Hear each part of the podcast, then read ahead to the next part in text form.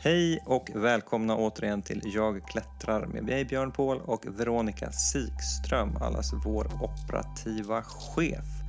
Eh, jag tänkte prata med henne om hur det blev så här, hur hon hamnade här och hur det är att vara här. Vi får se vad det blir.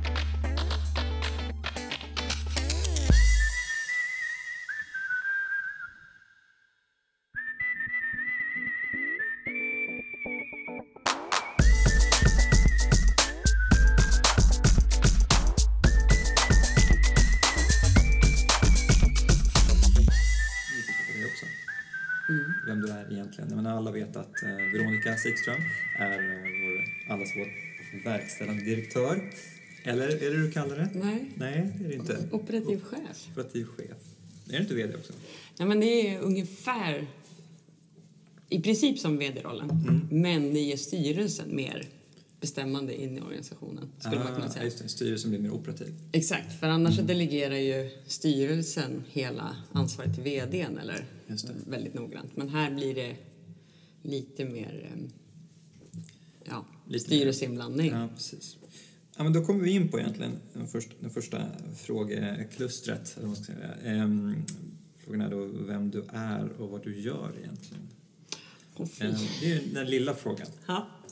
Ehm, vi kan väl börja med vem du är. Det lilla.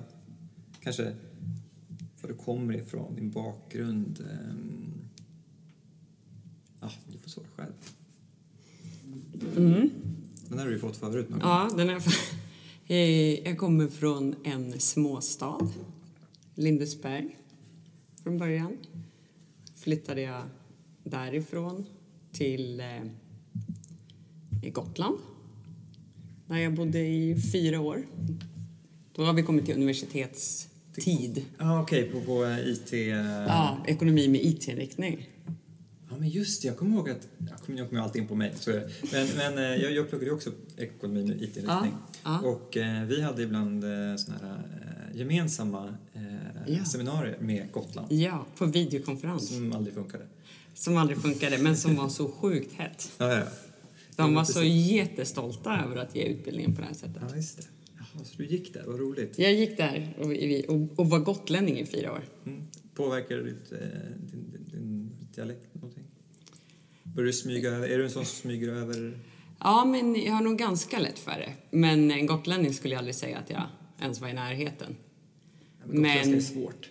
Ja. Och det handlar mer om melodin och intonationen som, som jag tar efter. Just det. Så att man hittar, hittar in i rytmen i språket. Så tror jag. För och det kom, alltså när jag kom hem på lov och så där, det var ju, det kommenterades. Gjorde det? Mm. Vad roligt. Men, ja, men du, du är ju... Du är ju intresserad av språk, det vet jag. Ja. Ja. Jag har pluggat rätt mycket språk. Eh, så jag, jag har läst franska under större delen av min studietid. Eh, från grundskolan. Och sen så läste jag även tyska i grundskolan. Och på gymnasiet så läste jag latin. Och på universitetet så började jag läsa ryska. jag har även tagit lite kurs i italienska. Så att jag tycker att det är oerhört spännande. Och även programmering, Och även programmeringsspråk, exakt. som du talar flytande. Som vänta. ja, men för det kommer vi in på, på den här IT-utbildningen såklart. Just det. Programmeringsspråk. Och det kändes ju... Ja, men jag tror att jag har lätt att förstå det bara. Och det var egentligen, eftersom jag är en språkperson, jag, hade, jag, jag kämpade en hel del med matte. Tills jag började tolka det som ett språk. Men hur är det då med språk? För att man kan ju ta sig an språk på minst två olika sätt. Menar, antingen är man sån som eh, ser reglerna i språket och lär sig den vägen. Eller den som ja, känner hur det ska låta. Ja. Härmar. Ja. Vilken är du? Det låter som att det skulle vara regler under programmering som är... Men exakt. Eh, mycket regler. Eh, och försöka skapa struktur genom regler. Men jag tror också ett, ett år som utbytesstudent i USA eh, gjorde att det blir mycket viktigare att lyssna på hur språket låter. För, och där kommer vi in liksom en djupare förståelse för engelskan i första hand. Mm. Och då tror jag att jag började förstå att, att hur språket låter är kanske primärt. Så när jag har försökt plocka upp franskan i senare ålder, franska är ju inte ett språk som jag skulle betrakta mig som ens prata Nej. just nu. Men eh, eh, då har det varit intressantare att ta det utifrån, okej hur, hur låter det mycket mer än att är det här eh, den grammatiska regeln. Just det. Eh, så att, så att jag tror jag svängt över lite. Men du kom från det här... Eh, men om du var regelstyrd då från början, eller man ska säga, regel, Mm.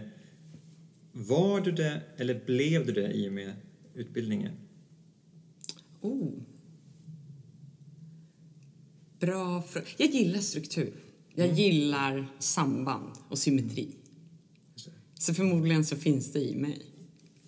Jag förstår. Är det så, så att du har svårt att om man sitter tre på en sida av bordet och en på den andra?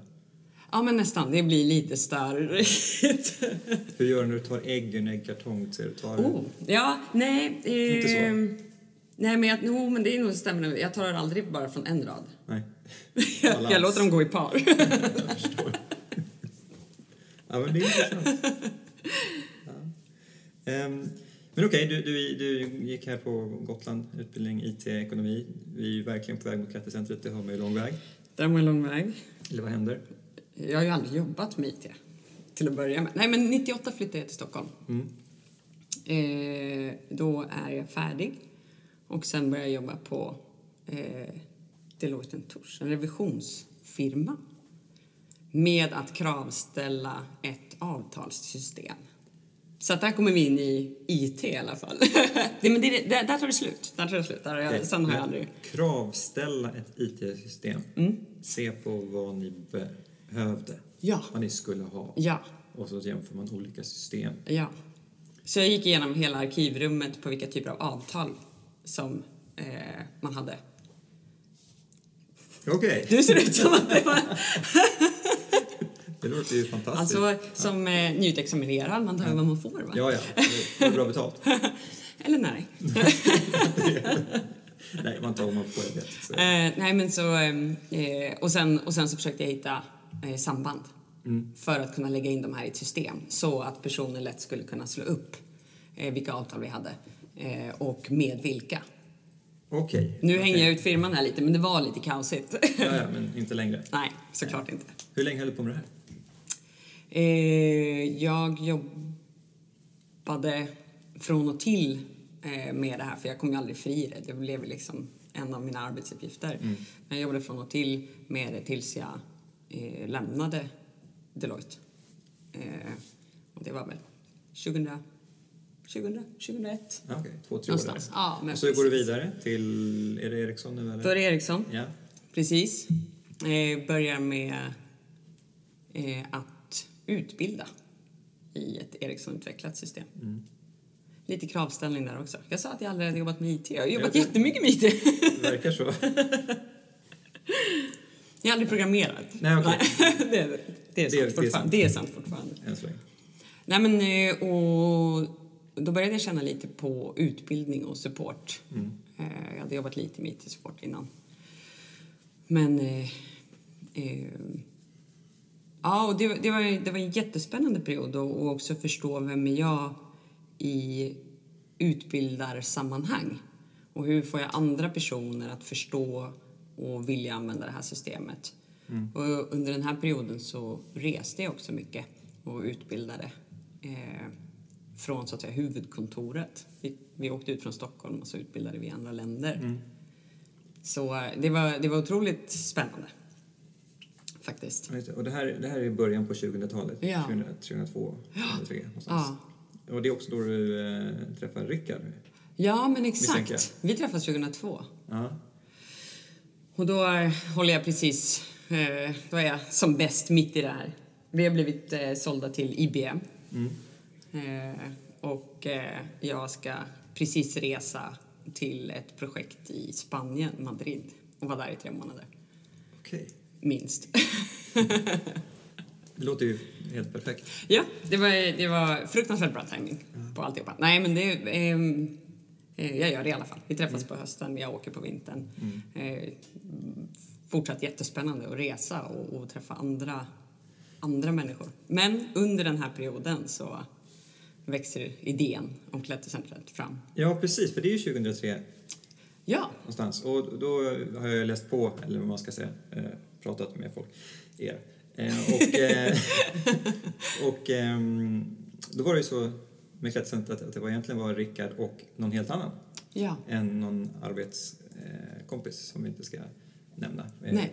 För att eh, han inte blivit tillfrågad. nej men. Ehm, men som hade gjort egentligen planerna, eh, sett att det fanns ett behov, gjort planerna, pratat med, med eh, bank och eh, Ja. fixat lokal. Och, Ja, de håller, de håller på med det här för fullt under, under hösten 2002 och vintern. mm, Eh, och det som händer när jag träffar Rickard är att vi börjar klättra regelbundet tillsammans. Jag har egentligen inte klättrat jättemycket innan. Eh, men han hade klättrat en, en del och där träffat den här kollegan, eller liksom han hade ju den här kollegan som, och de delade det här intresset. mm, Så, så de, eh, de jobbar på det här under hela, eh, under hela vintern och våren tills det är dags att säga okej, ska vi skriva på, ska vi skriva under och ta det här lånet nu? Ska vi Ja. skriva under det här avtalet på lokalen?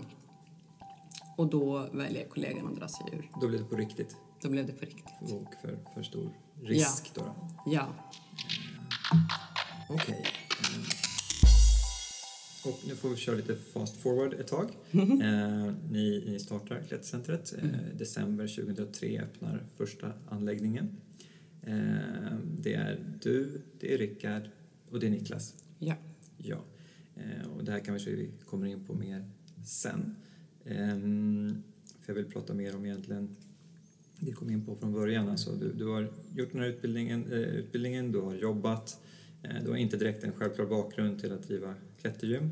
De flesta som, som gör det är ju, om vi tittar runt omkring oss, är ju, är ju gamla klättrare ja, egentligen. Så, Ja. Och även om ni klättrar så, och klättrade så, så är det ju inte... Ni var ju inga nej, in, inom, inom klättring. Absolut det var inte det grejen. Det fanns Nej. ju med att ni kunde se att ja, men gymmen som finns idag, då, kunde... Ja, de lämnade en del att önska. Det kunde ganska lätt bli bättre. Och där fanns, där fanns möjligheten. Eh, det kommer vi säkert tillbaka till. Men jag vill ändå hoppa in på, eftersom var, första frågan var vem du är och vad du gör. Eh, så, så idag är du då eh, operativ chef. Eh, och, och vad innebär det? Vad gör du? Det innebär att jag har eh, fått delegerat ansvar från styrelsen att driva verksamheten för, eh, i, i Stockholm. Och det betyder ju också att jag eh, ska finnas som stöd för våra platschefer Mm. och se till att eh, de har allt de behöver för att driva respektive anläggning. Och också att jag arbetar med att se till att vi tar oss framåt någonstans, att vi är på väg. Mm.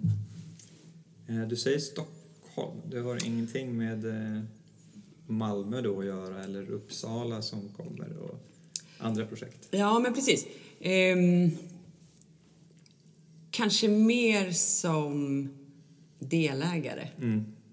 än som operativ chef. Just det. Som operativ chef är det ju otroligt trevligt att ha en kollega i Malmö. Mm. Att, det, att, det är mer, att det är mer så, men den rollen har inget egentligt inflytande det. eh, där, utan Men är, är, blir det svårt att eh, hålla isär rollerna? Ja, men det kan det nog vara. Ehm, eller kan. Jo, men det är det ibland och specifikt i, i, i vissa frågeställningar eh, där eh, ehm, Ja, men när vi pratar eh, riktning och, och, och vision och det är så lätt att, att springa på och säga men så här ska vi göra. Mm. För jag ser det, det. för klättercentret totalt. Men Men som operativ chef ska du jobba alltså operativt och inte ja, strategiskt? Det, är- det är ett, vi- ja, men det är ett visst mått. Alltså, alltså de går ju, ja, för mig går de ju ihop. Jag, kan, jag kan inte jobba effektivt operativt om jag inte också eh, jobbar strategiskt. Nej, nej, det, det är klart. Det, det är klart. Och då blir det en, en... Men det blir inte enbart strategiskt, det är inte Nej. bara verksamhetsutvecklande utan Nej. jag måste också förstå. Vilket är roligast? Ehm... Ja, det är en jättesvår fråga. Jag tror, jag tror att jag... Jag har, inte riktigt ställt mig den frågan vad som är roligast. Jag tänker de behövs för varandra. Mm. Ja, Och jag tycker att båda är väldigt intressanta. Det, det som är utmaningen snarare är att det, är det, strategiska arbet, det strategiska arbetet kommer aldrig till dig som en operativ fråga gör. Det strategiska arbetet måste du själv söka upp och avsätta tid för. Mm, mm, Därför att man kan köra på. Tåget kan gå sjukt fort. mm. Jag tänker det måste som, som operativ chef så det måste vara väldigt svårt att dra gränsen alltså för du skulle kunna göra hur mycket som helst. Alltså du skulle kunna Mm. vara vara i allt, alltid och jobba 24 timmar om dygnet. Mm. Eh, eller, eller gör det i huvudet? Hur funkar det där med, med att, att välja bort saker? Oj, jättedåligt. Dåligt. Jag, jag, tror, jag tror att eh, jag kan komma in, i, jag kan komma in i, i perioder när jag helst av allt bara skulle vilja göra jobb. Därför att jag, jag har ett flow. Och det kan gälla både det strategiska och det operativa. Men, men jag befinner mig i ett flow och där det skulle vara så skönt att kunna isolera sig och bara köra på. Just det. Bort med barn och familj. Exakt. Ja. Bort med de störande elementen. och, och, sen, och sen bara göra. Och det är också, och eftersom det inte är möjligt så är det såklart i dessa perioder som jag eh, vaknar innan väckarklockan ringer. Av Mm. Men du en, sover i alla fall? Ja, men det, Mm, du det sover gör bra? jag. Jag sover. Jag sover bra. Ja. Ja. Jag sover när jag lägger mig. Okej. Jag somnar jättefort. Okej, det är bra. Ja, det är ett bra tecken. Ja, ja. Det? Nej, men däremot så kan jag vakna innan väckarklockan eller vakna på helger och, och, och det första jag tänker på är ett jobbärende som, som finns. Mm. Ja, okej, för annars, annars är det ju vanligt att, att, att när det är så att man har mycket att göra eh, med, med jobbet och någonting som kanske eh, ligger gnager att man borde ha gjort mer och så, Mm. att, man, att man kan eh, vakna Ja. eh, och börja grubbla och så. Ja. Men då har du sluppit? Ja, det är inte jättevanligt. Och när det händer, alltså den här enkla tekniken att då skriva ner, Mm. den funkar för mig. Ja, just det. För att det handlar mer om en oro att jag ska glömma bort de här sakerna. Just det. Ja, än att de precis. inte är gjorda, Ja, om man tänker. Ja. Man kan inte göra dem där och då kanske. Nej. Eh, Där är ett tips alla, att om ni vaknar på natten så skriv ner det eh, eller tala in det på telefonen eller någonting. Och då är det borta, så får man ta tag i det på morgonen istället. Absolut. Och då går, då går ofta på en kvart. Ja, nej men så är det ju. Man slutar grubbla och faktiskt fokusera. Eh, Men okej, då får vi en liten bild av vad du gör. Eh, Allt, eh, helt enkelt. Ja.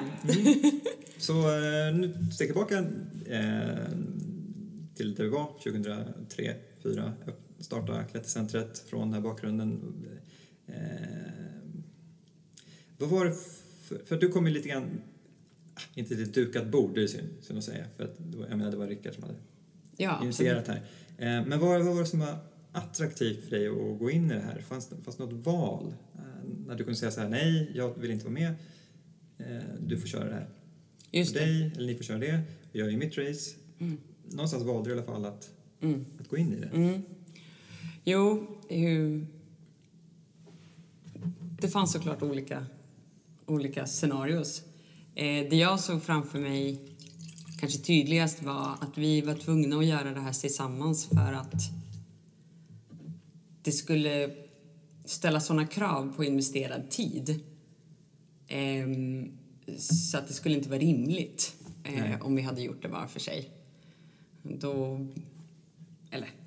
Nej, ur mitt perspektiv så var det inte det. Då hade vi levt separata liv. Mm. Så finns det ju säkert vissa som säger att det faktum att vi gjorde allting tillsammans hade gjort att de hade levt separata liv. men, men, men nej, det kändes som att det behöv, alltså, vi behövde gå in i det här båda två med samma engagemang. Eh, men ja, precis, ni behövde det. Ja. Ni måste göra så här. Ja. Eh, vill, ville du det? Då? Jag närmade mig ju det här på ett strukturerat sätt. Såklart du gjorde. Jag började läsa igenom handlingarna, titta på kalkylerna, eh, uppskatta budgeten. Ja. Det håller. Det här känns jäkligt intressant. Okej. Eh, låt oss göra det. Ja.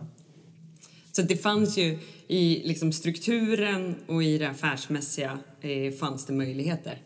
Och sen så fanns det där att ja, okej, och vi måste göra det tillsammans så att vi går in i det helhjärtat. Och jag skulle väl säga i, vid den tiden så är det här ett väldigt spännande projekt. Men det är ju också lite vad det är. Jag lockas också av att vi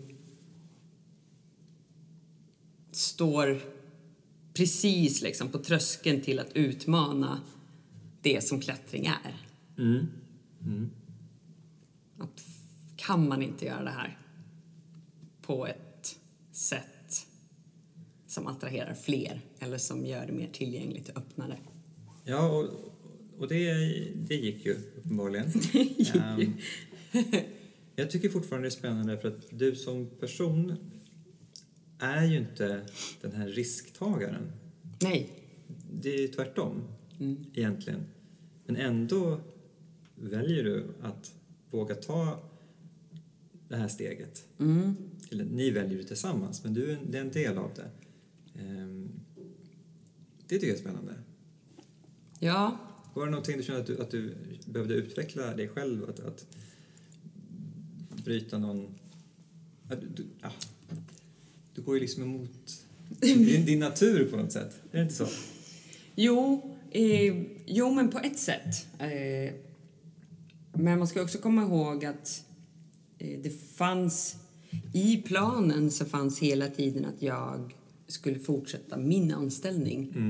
Det är Rickard som avbröt sin. Ja, just det. Och han hade samtidigt en, en slags avgångs... eh, Ja. Just det, avgångs, så det fanns en, en tidsperiod när ni kunde testa det här. Ja. Och eh, funkar det så är det bra och funkar det skiter det sig så får ni väl avveckla det. Ja, men och det var också en, en, en förståelse som vi gick in i det här med. Och det är att lyfter det inte, då, då finns det ingen anledning för oss att, att, att ägna oss åt det här. Ja, just det. Och... Eh, ehm, nej, jag, jag, jag kände nog att det var tillräckligt tryggt. Nej, jag förstår. Det fanns, det fanns liksom, det gick att, att ta ett steg tillbaka. eh, Att Ja. back, backa ur liksom, Ja. om det hade varit så. Ja. Ehm, Men, men fortfarande vet jag ju att i början, första åren, det var ju inte så att ni bara startade och sen så gick det liksom spikrakt uppåt och eh, det var liksom guld och gröna skogar. Utan det var ju, det var ju tufft Ja, eh, med, med ja, pengar som tar slut. Och, Ja, ja men det var det. Absolut. Ehm, det... det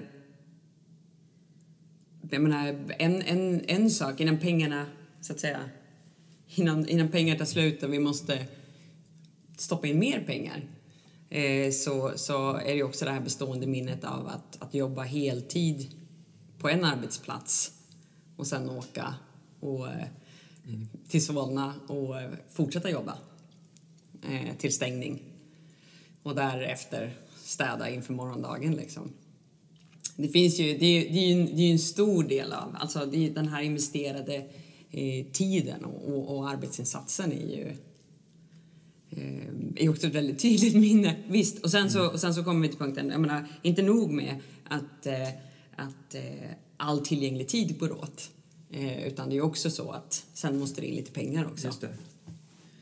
Och, och det är ju ändå, jag, jag är ju kvar där hela tiden, men, men ni har ju, både du och, och, och Rickard och Nicke, ni har ju alla tre karriärer som fungerar. Det är inte så att ni tjänar dåligt med pengar. Nej. Nej, men ni väljer det här. Okej, det är friare, men det är, det är trots allt en, en risk och det finns en plan. Det, men det är liksom inte en självklar... Eh, kan inte ha varit en självklar men vadå om, om tre år cashar vi in? Nej. Och då har vi liksom... Då har vi Nej. blivit rika troll eller något sånt det, det är liksom inte... Då hade det varit smartare att hålla, hålla sig till, till plan Ja. A liksom. Ja. Eh, då, då, vilket för mig till att det kan ju inte ha varit eh, pengar som, som Nej. drog. Nej. Utan, Nej. utan vad, vad var Ja. grejen? Mer än att jag visste det fanns en plan som höll och det skulle kunna gå och, och genomföra det här men, men fortfarande varför? Ja. Jo, men för trots, eh, liksom den ena sidan av mig är den här strukturerade så är ju en annan sida av mig en riktig mjukis. Alltså, med, med tiden, och det här sker ju redan innan, innan start, med tiden växer ju fram en enorm lust för det här projektet. En, en, en, eh, liksom, det, det har ju en dragningskraft och, och sporten som vi ägnar oss åt, klättring, det det här innebär, det är ju någonting som, som vi älskar och vill vara i. Eh, och efter att vi har öppnat och vart efter de här första åren går så är det ju så otroligt belönande att jobba med eh, våra besökare och med de kollegor som vi har. Så att, så att all den här, den här passionen växer ju snarare för att det finns mer att bry sig om.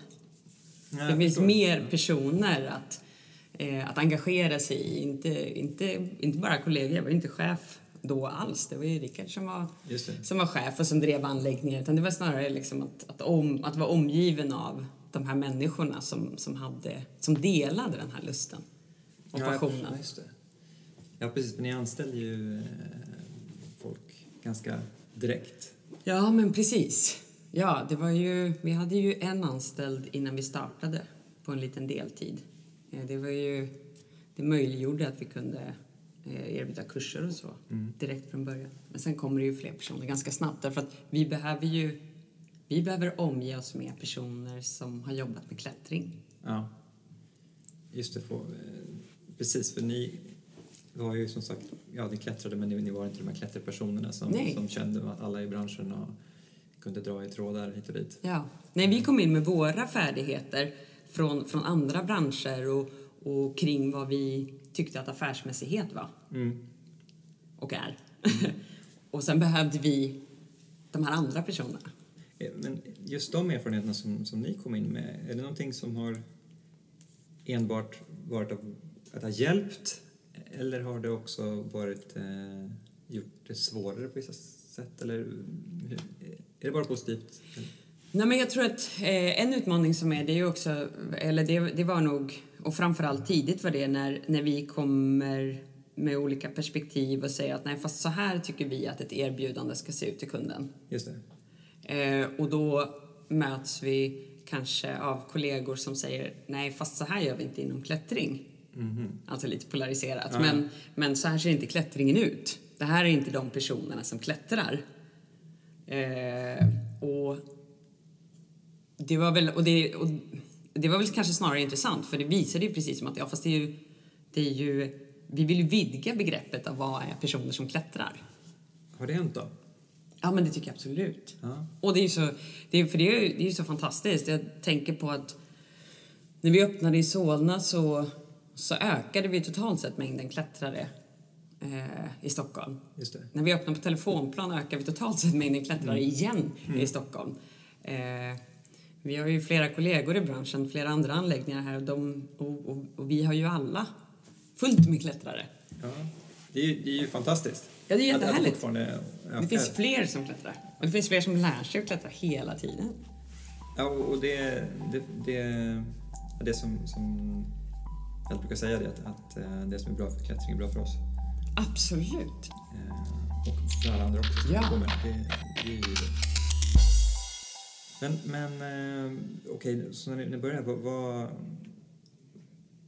vad var visionen egentligen från, från början? Tänkte ni er, att- tänkte du er, tänkte ni er att det skulle vara nu, nu öppnar vi Solna och sen så har vi ett klättergym och det är det som är grejen?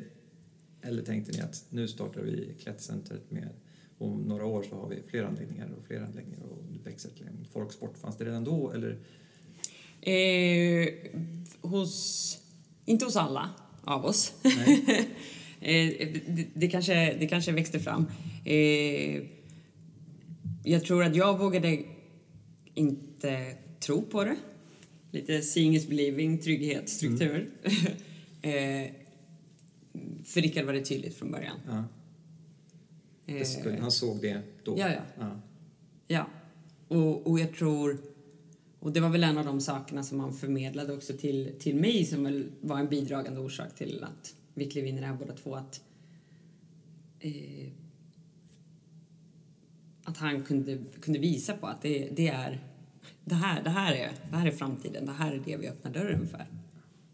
En visionär helt enkelt. Oh, Ja. gud ja. Och, och ehm, vi kommer kanske in på det igen. Men nu är jag lite nyfiken också. Du, du var inte en jättemycket klättrare från början. Kanske? Nej. Eh, Men hur är förhållandet till, till eh, sporten klättring för dig idag? Alltså jag tänker mm, dels om du klättrar själv och hur det går till och var och när och hur. Eh, och, och ditt intresse av det liksom. Är du, eh, följer du vad som händer eh, i olika delar inom sporten? Och, Jag menar med OS som kommer och, och eh, allting. Hur är förhållandet idag? Mm. Blir du trött på det för att du är på, på jobbet Nej. hela tiden? Nej. Nej. Nej, och det har snarare varit så att just eftersom det är en del av jobbet så gör jag inte så mycket som jag vill. Du tänker på aktivt klättrande? Aktivt klättrande. Nej. Ja, just det. Vi, vi börjar där. Jag Ja. klättrar idag. eh, och, och innan vi öppnade klättercentret så klättrade jag tre, fyra gånger i veckan. Eh, när vi öppnat klättercentret så kanske jag snittat på två max över de här åren. Så att, eh, eller en och en halv kanske ändå. Nej, eh, och mm, jag... Idag bollrar jag. Jag i huvudsak bollrat i flera år. Eh, bara. Varför? Eh, för att... Ja, men jag, jag har repklättrat, jag har tradklättrat. Tradklättring är för obehagligt. Mycket risk för min smak. och, och om jag ska vara helt ärlig så... Ja, repklättring, det är lite för högt. Det är så? Ja. Det är lite för högt. Och, och nej, jag har haft svårt att komma runt. Mm. Boulderingen kan också kännas för hög om det är ett eh, risky move i toppen liksom. Men, eh, men eh, nej, det är mycket skönare. Men det, men det gäller även inomhus alltså? Du tycker att det är, höjden är, är Ja. läskig? Ja. Ja, Okej, även om... Ja. Jag skulle kunna få bort det, men då måste jag klättra mer. ja. För jag tänker med topprepen då så... Det är ju en betydligt mindre risk. Ja, Även om...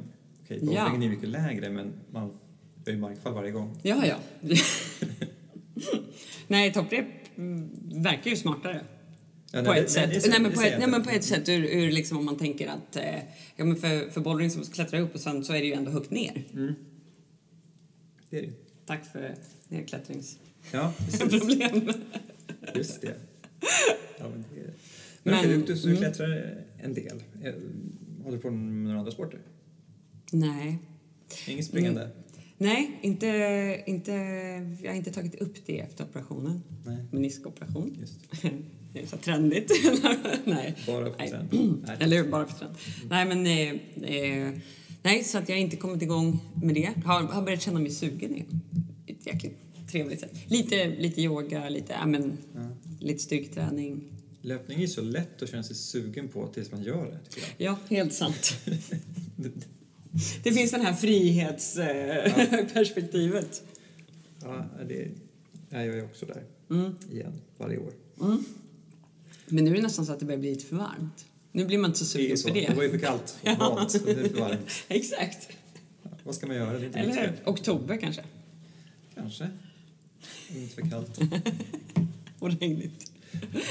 Men okej, så du klättrar en del, eh, både inne och ute vet jag. Du ni är på Åland ibland, Ja, men, ibland. ja, precis. Precis. Och det är jättehärligt. Mm. Det är jättehärligt. Ute, ute är mer kuriosa. Jag ägnar inte hela eh, sommarsäsong eller vårsäsong eller, höst åt att och planera uteklättret utan det, det är ju mer som ett häng. Mm. Också för att det är lite för praktiskt att klättra av och få ett träningspass inomhus. Det är är smidigare. Ja, Det- jag, är, jag är nog kanske lite lat där. Ja, men, ja, då, är det, då är det lätt att om man... Då är det lättare om det är en lång helg och Ja. avsätta det och sticka iväg till Åland. eller Ja, någonting. ja. Och då är det ju helt fantastiskt. Det är jättehärligt. Mm. Men då är det inte prestation utan det är häng. Mm. Mycket, mycket mer så. bra. Mm, bra. bra. Ja, Eh, ingenting emot prestation, absolut inte. Mer prestation och mindre. och, och min- precis som man vill, lagom Lagom, ja. som man vill ha det. Ja. Ja. Eh, och intresse då? Är du intresserad? Hänger du med liksom vad som, vad som händer? Inte jättemycket. Eh, måste jag väl erkänna. Det är inte... Jag, jag vänder mig till dig för att få veta vem som leder världscupen. Det finns ju en del nördar att välja på. eller, eller hur? Nej, så jag hänger inte med jättemycket. Jag är väldigt intresserad av vad som händer med sporten eh, generellt. Liksom. Hur jobbar man med, med sportutveckling i Tyskland till exempel? Eller, eller eh, OS blir ju jättespännande. Vad händer med sporten? Eh, och, och den typen. Och sen så är det inte mer än att jag intresserar mig för specifika personer som jag får upp ögonen för bara för att de är väldigt duktiga på det de gör. Men i huvudsak så är det egentligen eh, intressant med de stora strukturförändringarna egentligen. Ja. Vad det innebär för... Ja, jag förstår. Ja. För det går ju ner också. Det, det blir intressant hos oss också. Eh, Men om det byggs så här. eh, Ja, Vad innebär det för hur träningen bedrivs hos oss? Hur ska vi bygga? Hur ska Ja. vi utveckla? Vad behöver vi? ja verkligen. Ja, det hänger ju ihop så himla... Och aspekter som kan komma från ja, men till exempel dina betraktelser av världscupen. Hur ser bygget, alltså vad har vi för strömningar inom, inom, inom bygget? Hur tänker vi? Och, eller man, världscupsbyggarna, Ja, ja men visst. influenserna. hur, hur är de? Men på den, om, om vi går ditåt. Mm. Eh, alltså vad är, vad är klättring för dig? Sporten klättring, är det, är det extremsport? Eller är det fitness? Vad är det för något? Vilken, vad, bef- vad det? Alltså, Ja, för det var ju extremsport. Det var extremsport, absolut. Eh, för mig är det inte det. Jag, jag uppskattar inte risktagandet i sporten. Nej. Jag uppskattar träningsformen i sporten.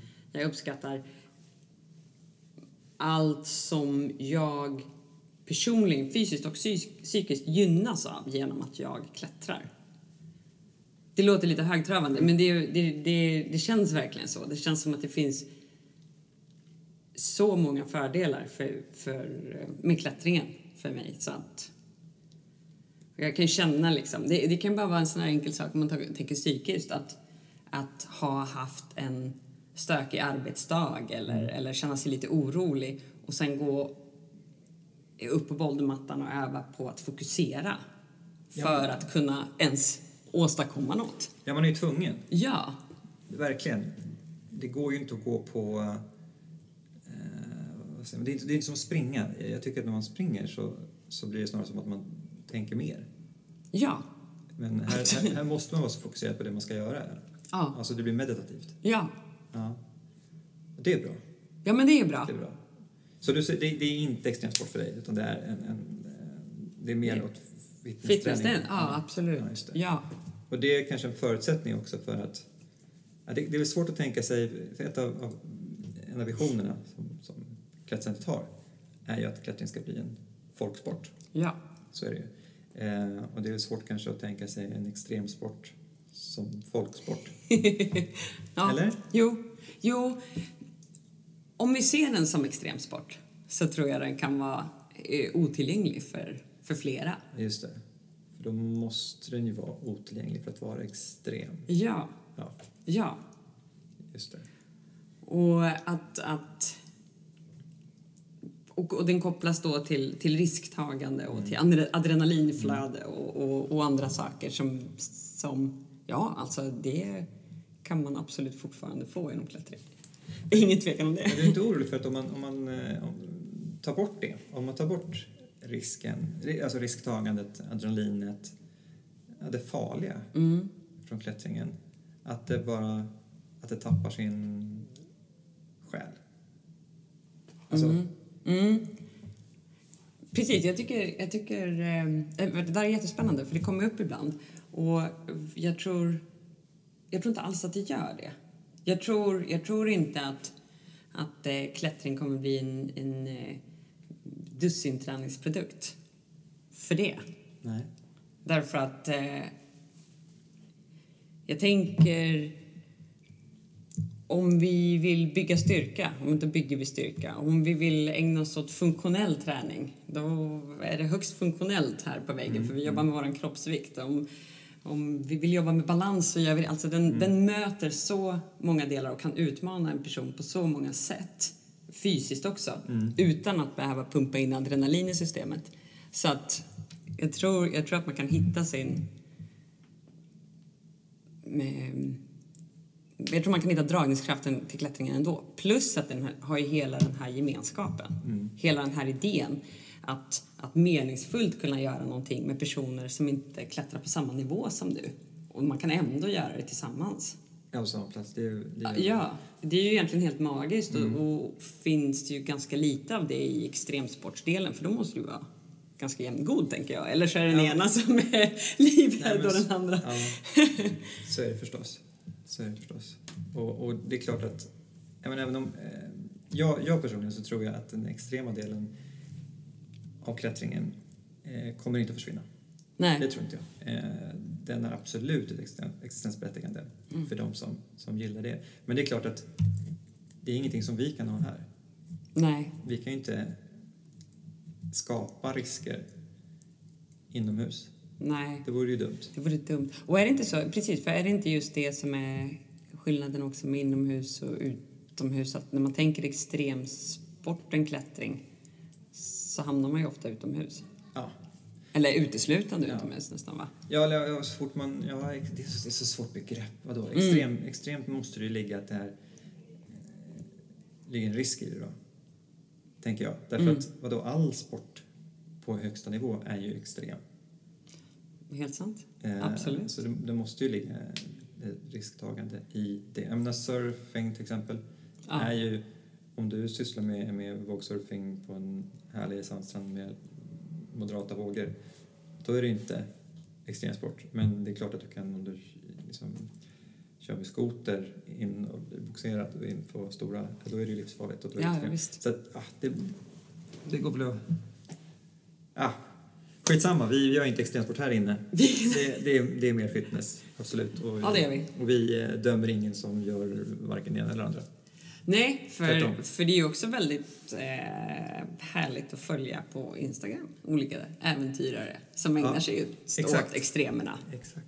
Det ska jag säga, det gör jag med nöje. Som Alex Honnold till exempel. Ja, till exempel. Ja. Intressant. Jättespännande.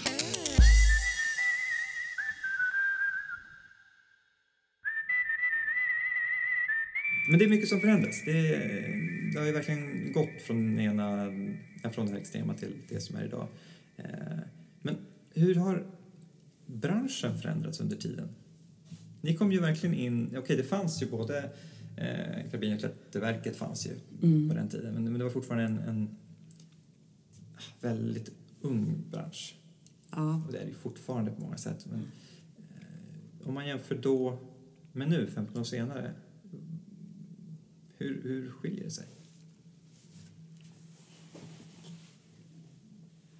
Det finns, eh, jag menar, det finns ju en, en hård faktor, eller vad man ska kalla säkerhet. Eh, vad man ska kalla säkerhet för något. Men det är, eh, det är definitivt ett område där det skiljer sig, eh, uppfattar jag. Hur vi tänker på säkerhet inom klättring. Eh, både för eh, våra kollegor och eh, för kunderna.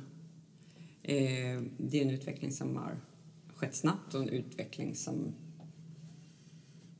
Man kan säga, vi är väldigt duktiga på säkerhet. Eh, generellt Sverige också. Ett, eh, ett annat område där jag tycker branschen har utvecklat sig det är eh,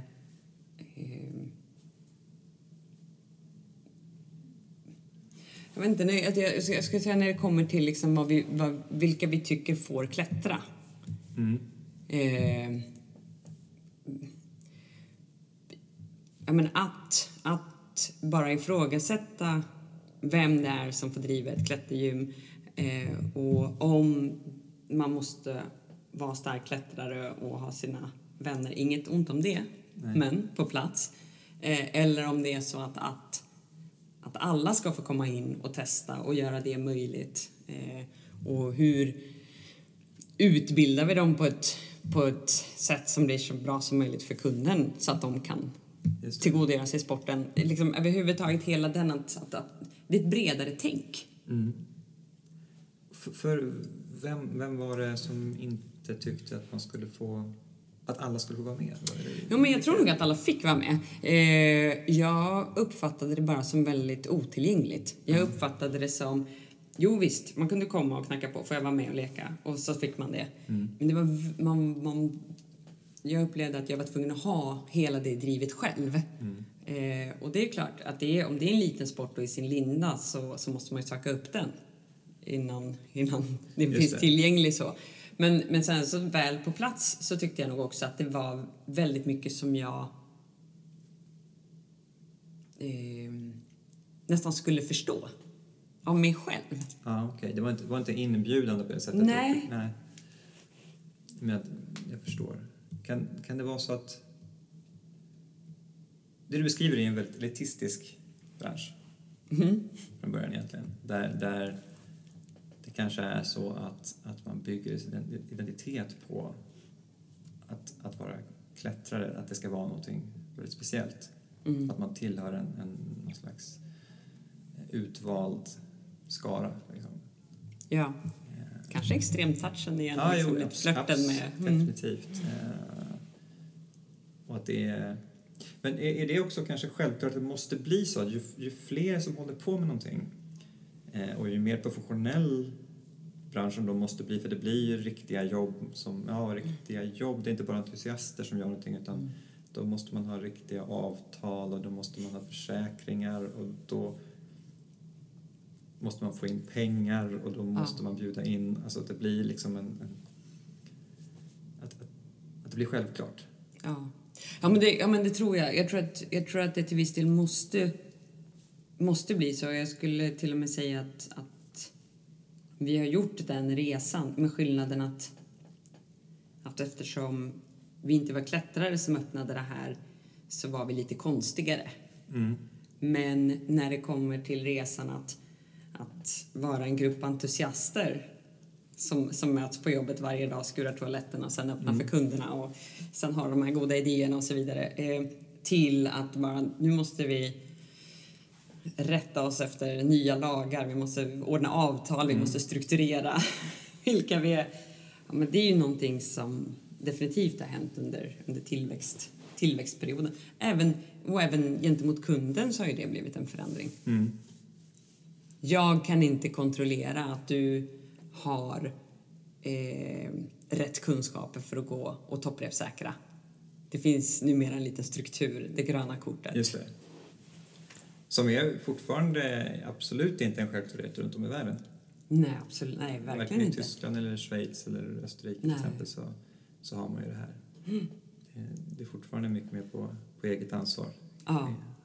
Och det var ju en sak som, som vi trodde så otroligt starkt på när vi eh, eh, när vi öppnade. Svenska klätterförbundet hade ju haft, hade surrat lite om liksom någon form av bärighetskontroll men det kändes, det kändes så viktigt när vi började att, att, att införa det på något sätt. Ja, det gjorde ju ni redan från början på, på eget bevåg. Mm. Eh, och jag vet att ni fick mycket skit för det. Mm. Idag kan vi se det som helt självklart, men, men då var det ju uppenbarligen inte det. Men var det som att... För ni kom in i den här branschen och jag misstänker att, eh, att ni kanske inte blev direkt motarbetade, men, men ni togs inte emot av övriga med öppna armar heller. Nej, Eh, gjorde det det lättare att våga göra en sån här sak?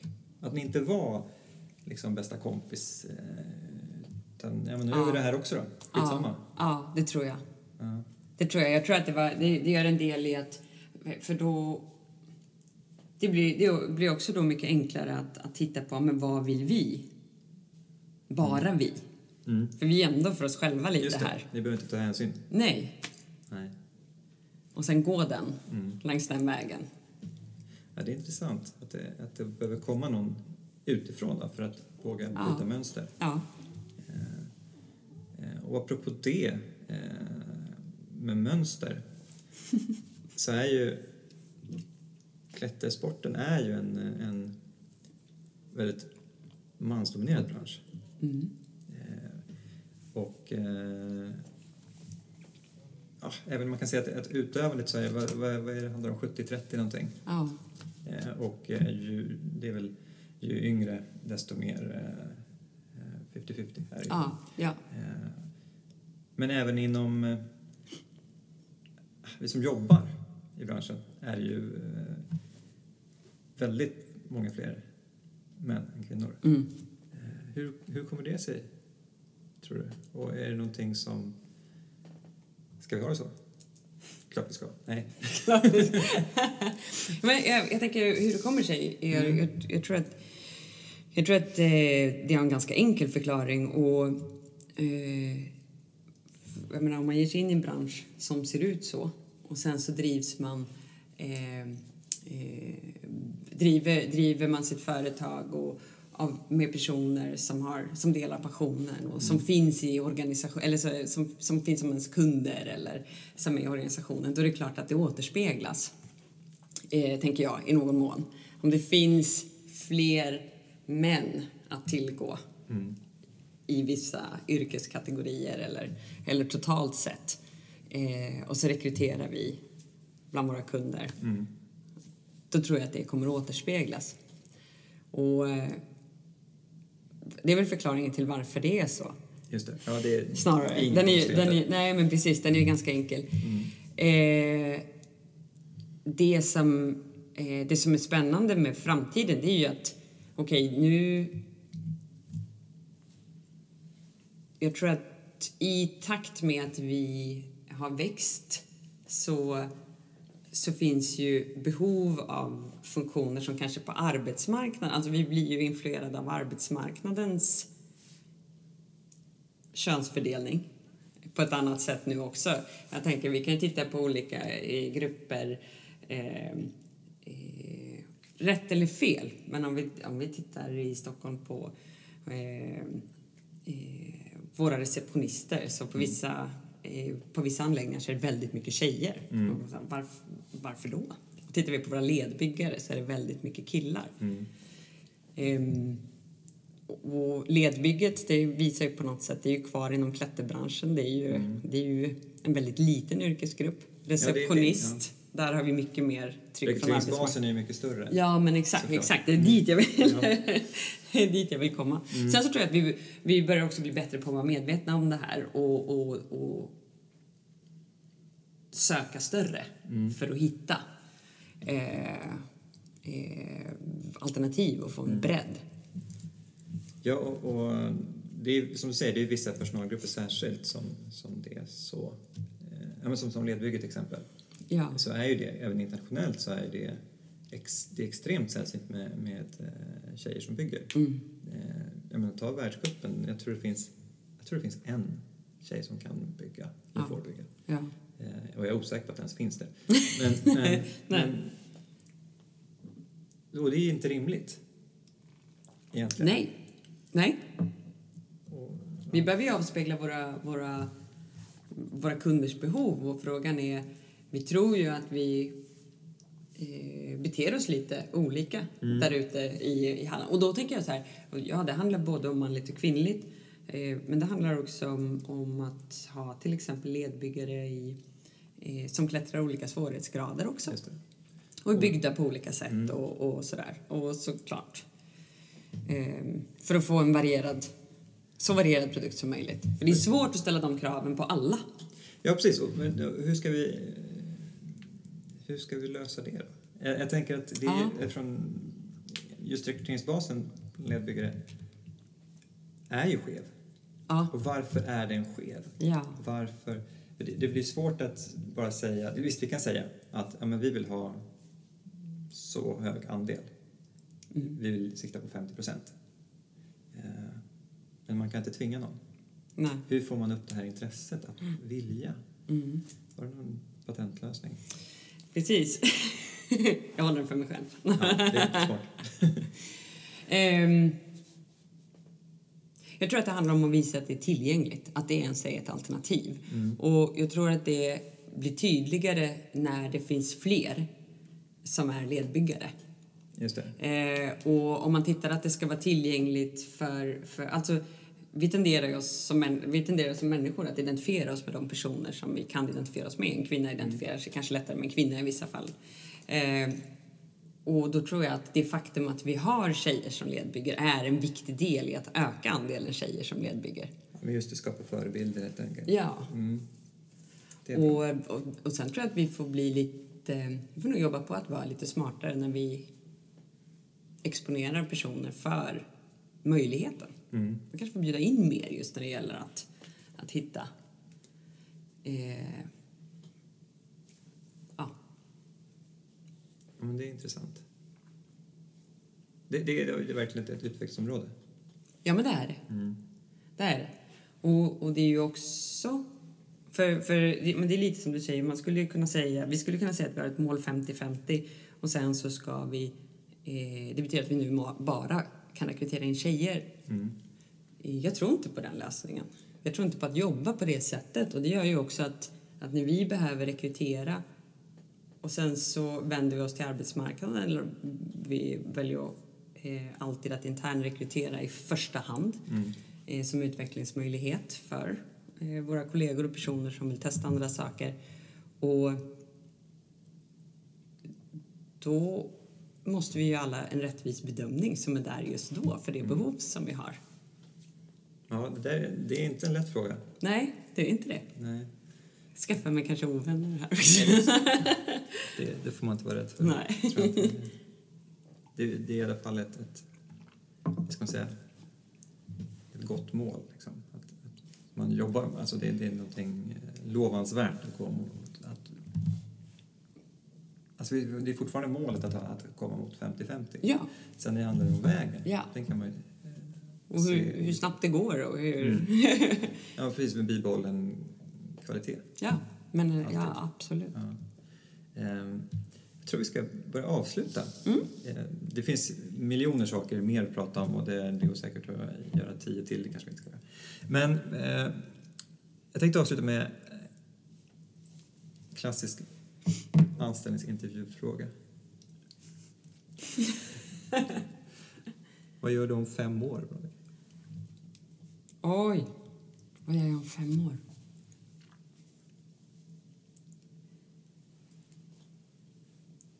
Då jobbar jag... IBM? Nej, förlåt. Nej, eh, då jobbar jag eh, med, tillsammans med, förutom de platschefer som jag har idag, med fyra till i en grupp att göra klättercentret och klättringen så bra som den någonsin kan vara. Så eh, samma sak som idag fast mer. Ja, Ja, det låter väl bra. Då avslutar vi det. Tack för att Tack. du kom. tack.